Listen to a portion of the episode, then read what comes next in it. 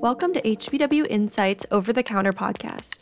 I'm Hannah Daniel, HBW's U.S. Health and Wellness reporter, and I'll be your host for today's episode of Over the Counter. You'll also hear David Ridley, EU Senior Editor for HBW Insight, hosting other episodes of Over the Counter. Together, we explore the latest issues in consumer health and cosmetics across the US and EU. We speak to industry experts and executives about market trends and hot button issues within the OTC, dietary supplement, and cosmetics industries. In this episode, I speak to Adam Ricciardoni, Global Head of Self-Care Research and Development at Johnson & Johnson Consumer Health. Adam identifies four macro trends the company is observing worldwide total wellness, sustainability, a focus on demographic shifts, and the tech acceleration of self care. International Self-Care Day was last weekend on July 24th, so Adam walks us through some of J&J's new self-care technology and explains the importance of R&D in this industry.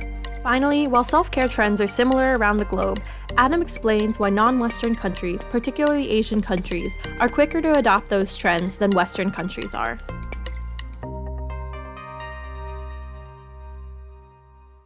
Well, Adam, welcome to the Over the Counter podcast. We're very excited to speak to you today. Thank you, Hannah. It's great to be here. Thank you for inviting me. Can you tell me a little bit about yourself and your role at Johnson & Johnson? Sure. So I'm the global head of self-care research and development at Johnson & Johnson Consumer Health. And so in this role, I lead R&D teams across North America, Latin America, Asia Pacific, and Europe, who are developing and implementing all the innovations for our iconic over-the-counter brands like Tylenol, Nicorette, and Zyrtec, and then more recently, some of our nutritional brands like Zarbee's and a brand in India called ORSL. So I've been with J&J for 28 years, which is a long time, makes me sound old. Um, first starting in Australia, um, and then I've most recently spent the last 11 years in Singapore looking after our Asia Pacific region, and then I moved back to the US last year. I love the work I do and I love the brands we work on and, and also the ability to sort of impact, you know, it's 1.2 billion consumers' lives every day. And it's from their very first breath and then right through their life, we're with them to help them on their healthcare journey. So, you work on the consumer health side of Johnson & Johnson, and since International Self-Care Day is coming up on July 24th, I wanted to ask you about what kind of self-care trends are you seeing in consumer health? Yeah, so within self-care, we're sort of seeing four macro trends. So the first one no surprise, is this real shift towards health, hygiene, and total wellness. And it's about consumers really taking a responsibility for their own health and wellness and wanting to be in control, want to be empowered to look after their health and wellness. We're also seeing this shift towards sustainability. And when we talk about sustainability, it's not just understanding the impact that our products and packages have on the environment, but it's also understanding things like the role that climate change, for instance, plays and will impact public health. And, and particularly, you know, we're seeing it in Europe, for instance, with these heat waves and the impact that that has on people's health. So it's really moving beyond sort of this moral imperative to really becoming a major public health concern. Um, the third trend we have is sort of this increased focus on the population of the future and what that looks like and what that means for healthcare provisions, healthcare needs as population ages, as demographic shift. There's more urbanization in, in developing regions like Africa and Asia. So, what does that mean? Plus the aging population, like I said.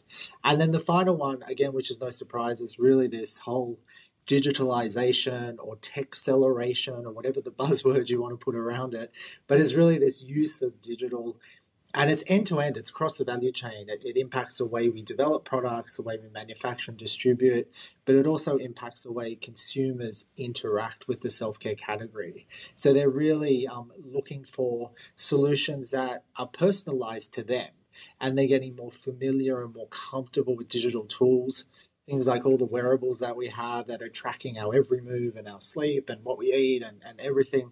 Um, and then looking at how digital can help provide access and almost immediacy to healthcare. And, and when you think about some of the stuff we've done within J&J, like with Zyrtec, we developed the AllergyCast app so that allows people to um, to forecast their allergy symptoms and sort of prompts them to say, hey, you know what, today's going to be a high pollen day, so you might want to take your Zyrtec to help prevent allergies. And then more recently, we launched the um, the Smart Check product from Children's Tylenol, which is a It's a digital ear, ear otoscope that you put on your phone that allows you to take videos of your child's ear and then submit them to your doctor um, directly or through a telehealth platform. So, again, that's about immediacy and providing that access and giving the parent or caregiver that sense of control or that sense of empowerment. So, um, they're sort of some of the, the trends we're seeing, but they're, they're the sort of the four broad macro trends that we see within self care. You mentioned demographics. Can you break some of these trends down by demographics? Are there groups of people, um, specifically ages, that you're seeing are falling into one of the four trends more than the other? Yeah, definitely. And again, it's no surprise that it's really millennial consumers that tend to lead the way when it comes to adoption of these trends. And I was just reading a report and, and I saw that like millennials are spending two times more than other demographics on self care. And that's sort of this broad self care definition. So it could include things like health and fitness services, but also um, the whole concept of, of preventative wellness and, taking products, accessing services and solutions to help them control or take more control of their health and wellness. So we're definitely seeing that population really being early adopters into some of these trends. They're also, you know, they do tend to be more digitally savvy, so they're more familiar and comfortable with accessing digital devices, using digital devices, but then accessing the services that comes along with them. And so that, you know, again provides that sense of personalization. So really making sure that they see themselves and they're being treated as an individual rather than as a collective. So um, definitely, I would say you know millennials and that that younger consumer, millennial parents as well.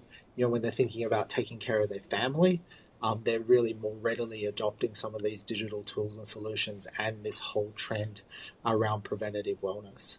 So, can you tell me about the role that research and development plays in meeting the self care needs that people have? Yeah, so look, I mean, I don't want to be biased, but research and development is critical. We, it's where it all happens. But you know, to be fair, it, um, innovation is is definitely a team sport. So it is something that we do collectively as a cross-functional team.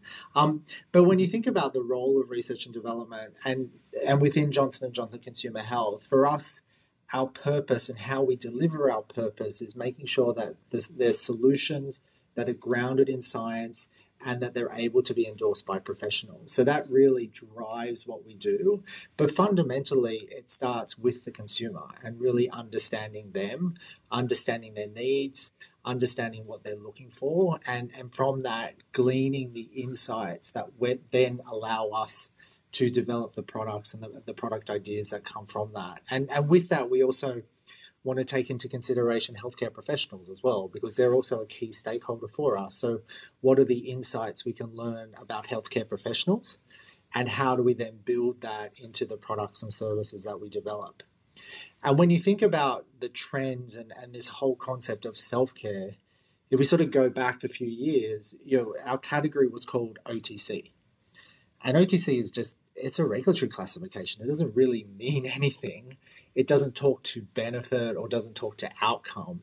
So this whole shift towards self-care is really allowing us to say, you know, let's let's take a much broader view. And consumers are looking for that. They they want to you know this this rise of preventative wellness. They want to take control of their whole health. They want products that help them prevent disease or prevent illness. They want products that help treat the disease and illness, which is traditionally where we've played.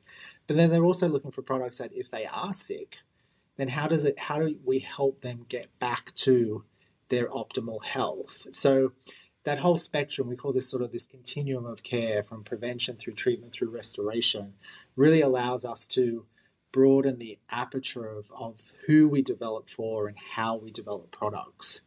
And when you think about our portfolio it's it's the traditional otc products so the the tablets, the liquids, the semi-solids, etc. But then we also move into medical devices, and then we move into connected devices like the Smart Check digital ear scope. Um, and so that brings new capabilities, new development needs. And then you move into the whole nutritional space. And again, that's new capabilities. Um, and then it's about what do we do internally, but then also how we partner externally with large companies, with small companies, with academia, um, and really become agnostic to where we source the innovation. So, you know, for us, it starts with the consumer, always at the center, but we really have this amazing scope to play when we talk about this broad self care self care field. and really making sure that we're understanding the consumer, we're partnering with them on this journey, and that we're moving beyond just a product, but really building an ecosystem around them that really empowers them on this healthcare journey that they're on. I hope you're enjoying this episode of Over the Counter. Make sure to follow Pharma Intelligence on SoundCloud, Spotify, Apple Podcasts, or Google Podcasts to get notified about the latest episodes. Also, don't forget to check out our HBW Insights publication at hbw.pharmaintelligence.informa.com for all of the latest health, beauty, and wellness news. Now, back to the interview. So it sounds like self care is less this kind of popular idea of like doing a face mask and taking a bath, and it's more of an all encompassing, you know, you said journey of consumer health. So, you know, I mentioned International Self Care Day, and I wanted to know if J and J is doing anything for it to celebrate. Yeah, absolutely. So, um, yeah, International Self Care Day is on Sunday, July 24th. Um, and so that's coming up very quickly. And it's really an opportunity for us to recognize the role of self care and, and recognize the opportunity that self care plays in empowering consumers to take health into their own hands. And when you look at, you know, WHO, for instance, talking about the role that self care plays and how it can positively impact public health outcomes while also reducing what would be increasing demands on public health systems. So it's a critical day to really recognize the progress, but also to think about what else we need to do to help continue to improve the impact that self care has on people's lives. And, and as I said, we know that consumers are looking for this more holistic consideration of their health. And so, how do we continue to help them help them do that? And and again, you know, we're really proud of the work we did on Smart Check from Children's Tylenol because that is something that you know is putting healthcare into the hands of digitally savvy parents and their caregivers,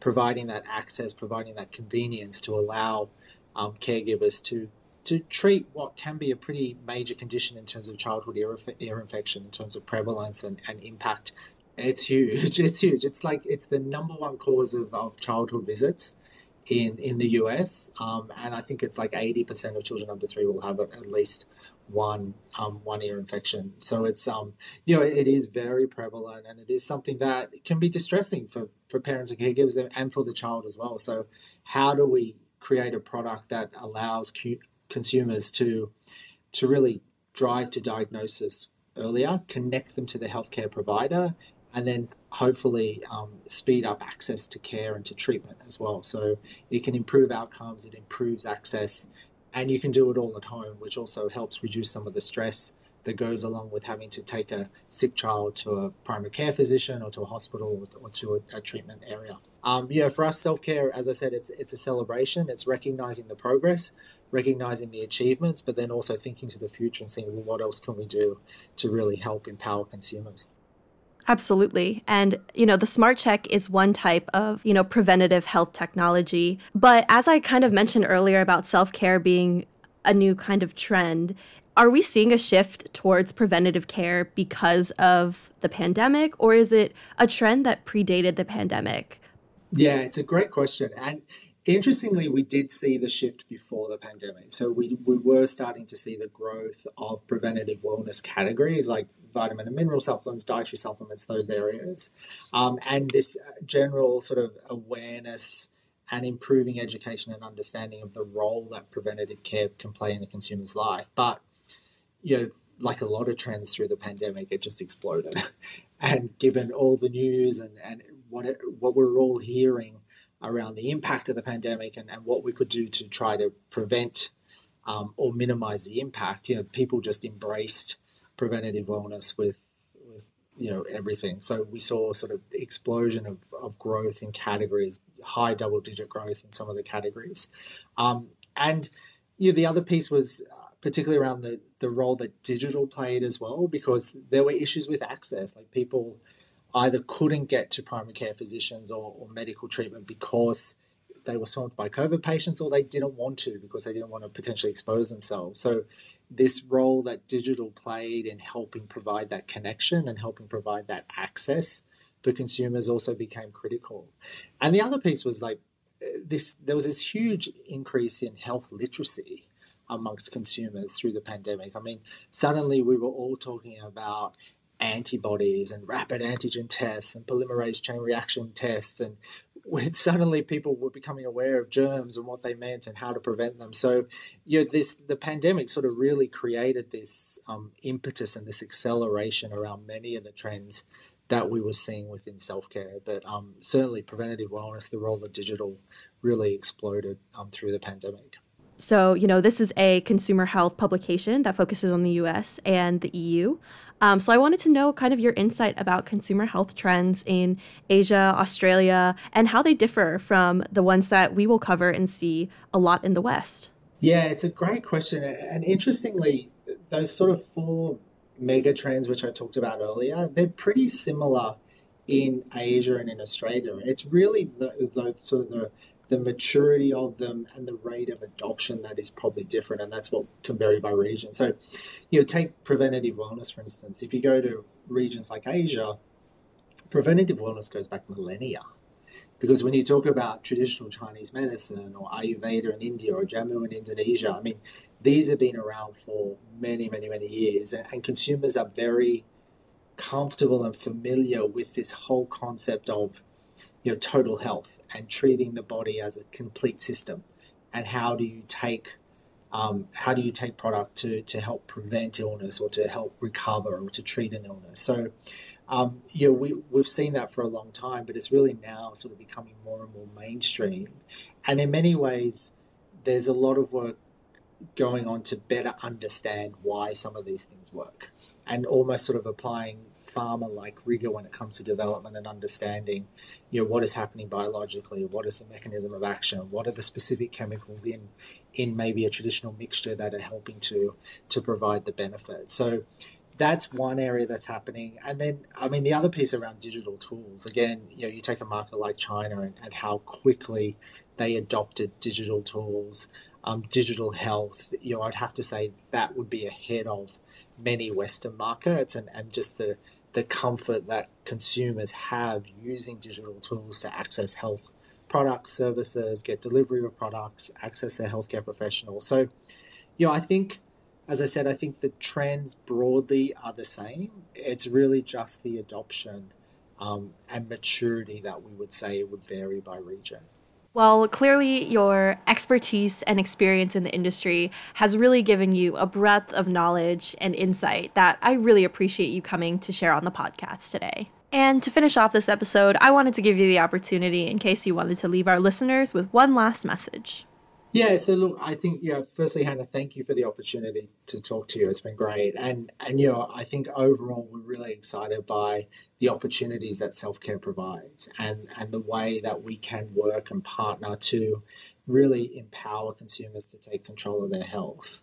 Um, you know, partner with consumers, partner with healthcare professionals, and I think as an R and D professional, it's a, it's a really exciting future because it is about how we bring a lot of these new capabilities, how we bring things like digital into the work we do, but then also into the solutions that we create, like like Smart Check. So, um, yeah, it's it's an exciting time to be in the industry. Yes, there's been you know lots of challenges with the pandemic and, and the impact that it's had on people's lives, but I think coming out of it, I think there's there's definitely this real um, opportunity to, to positively impact, like I said, consumers' lives, help them take control of their health, um, and really look towards um, a healthier world moving forward. So, so very excited by what the future brings. All right. Well, thank you so much again for coming on the podcast today. Hannah, thank you very much. Thanks for having me. Over the Counter is a podcast by Informa Pharmaceutical Insights. If you'd like to learn more about this topic, check out HBW Insights. There you can find any articles that we mentioned in the podcast and other articles on the subject. This podcast and others by Informa Pharma Intelligence are available on Apple Podcasts, Google Podcasts, SoundCloud, TuneIn, and Spotify Podcasts, so make sure to follow to get the latest updates on when new podcasts are published. Thank you again for listening, and be on the lookout for more over the counter episodes.